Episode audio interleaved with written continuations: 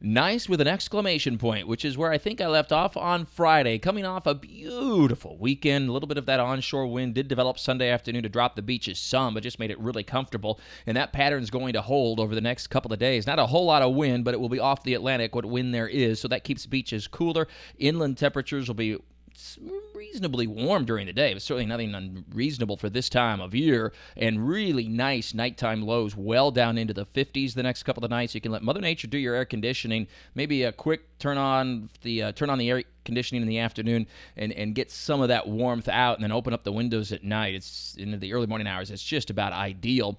Uh, with highs today in the upper 70s, lows tonight 50 to 55, near 80 degrees tomorrow. Again, a little cooler at the beaches. We will see a gradual warm up as we go through the week. Low 80s Wednesday, low to mid 80s Thursday, and solidly into the mid 80s by Friday. But the humidity stays comfortable, which means we'll still drop off at night into the 50s, and by the end of the week, a few spots maybe to about 60 degrees. But still, for this time of year, it's really nice and it's a nice stretch of uh, mild temperatures and great spring weather that we've really pretty sorely missed the last couple of months. It's been very up and down, back and forth with quite a bit of rain. Now, the rain's a good thing, or has been a good thing, but we're going to lose that now this week as we go into a dry stretch of weather, and we can't look past the wildfire season yet. It pe- peaks typically in May, and even though we're coming off a wet month and we're talking about heavy rain just a week ago, we dry out very quickly this time of year. Today will be the seventh day in a row without any measurable rain. Looks like we're going to go at least 12 to 13 straight days. We may even get beyond that. The next best chance for any shower activity would appear to be Sunday, and that doesn't look to be very much at this point.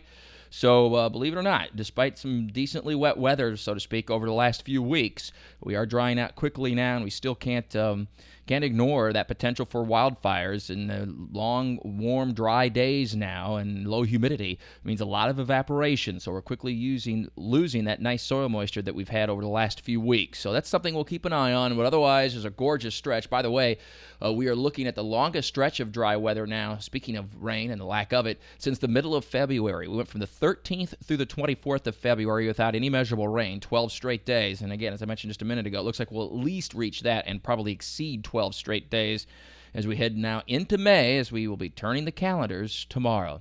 Have a great and safe week with all your weather all the time. I'm Chief Meteorologist Mike Buresh from the CBS 47 at Fox 30 Action News Jax First Alert Weather Center for News 1045 WOKV.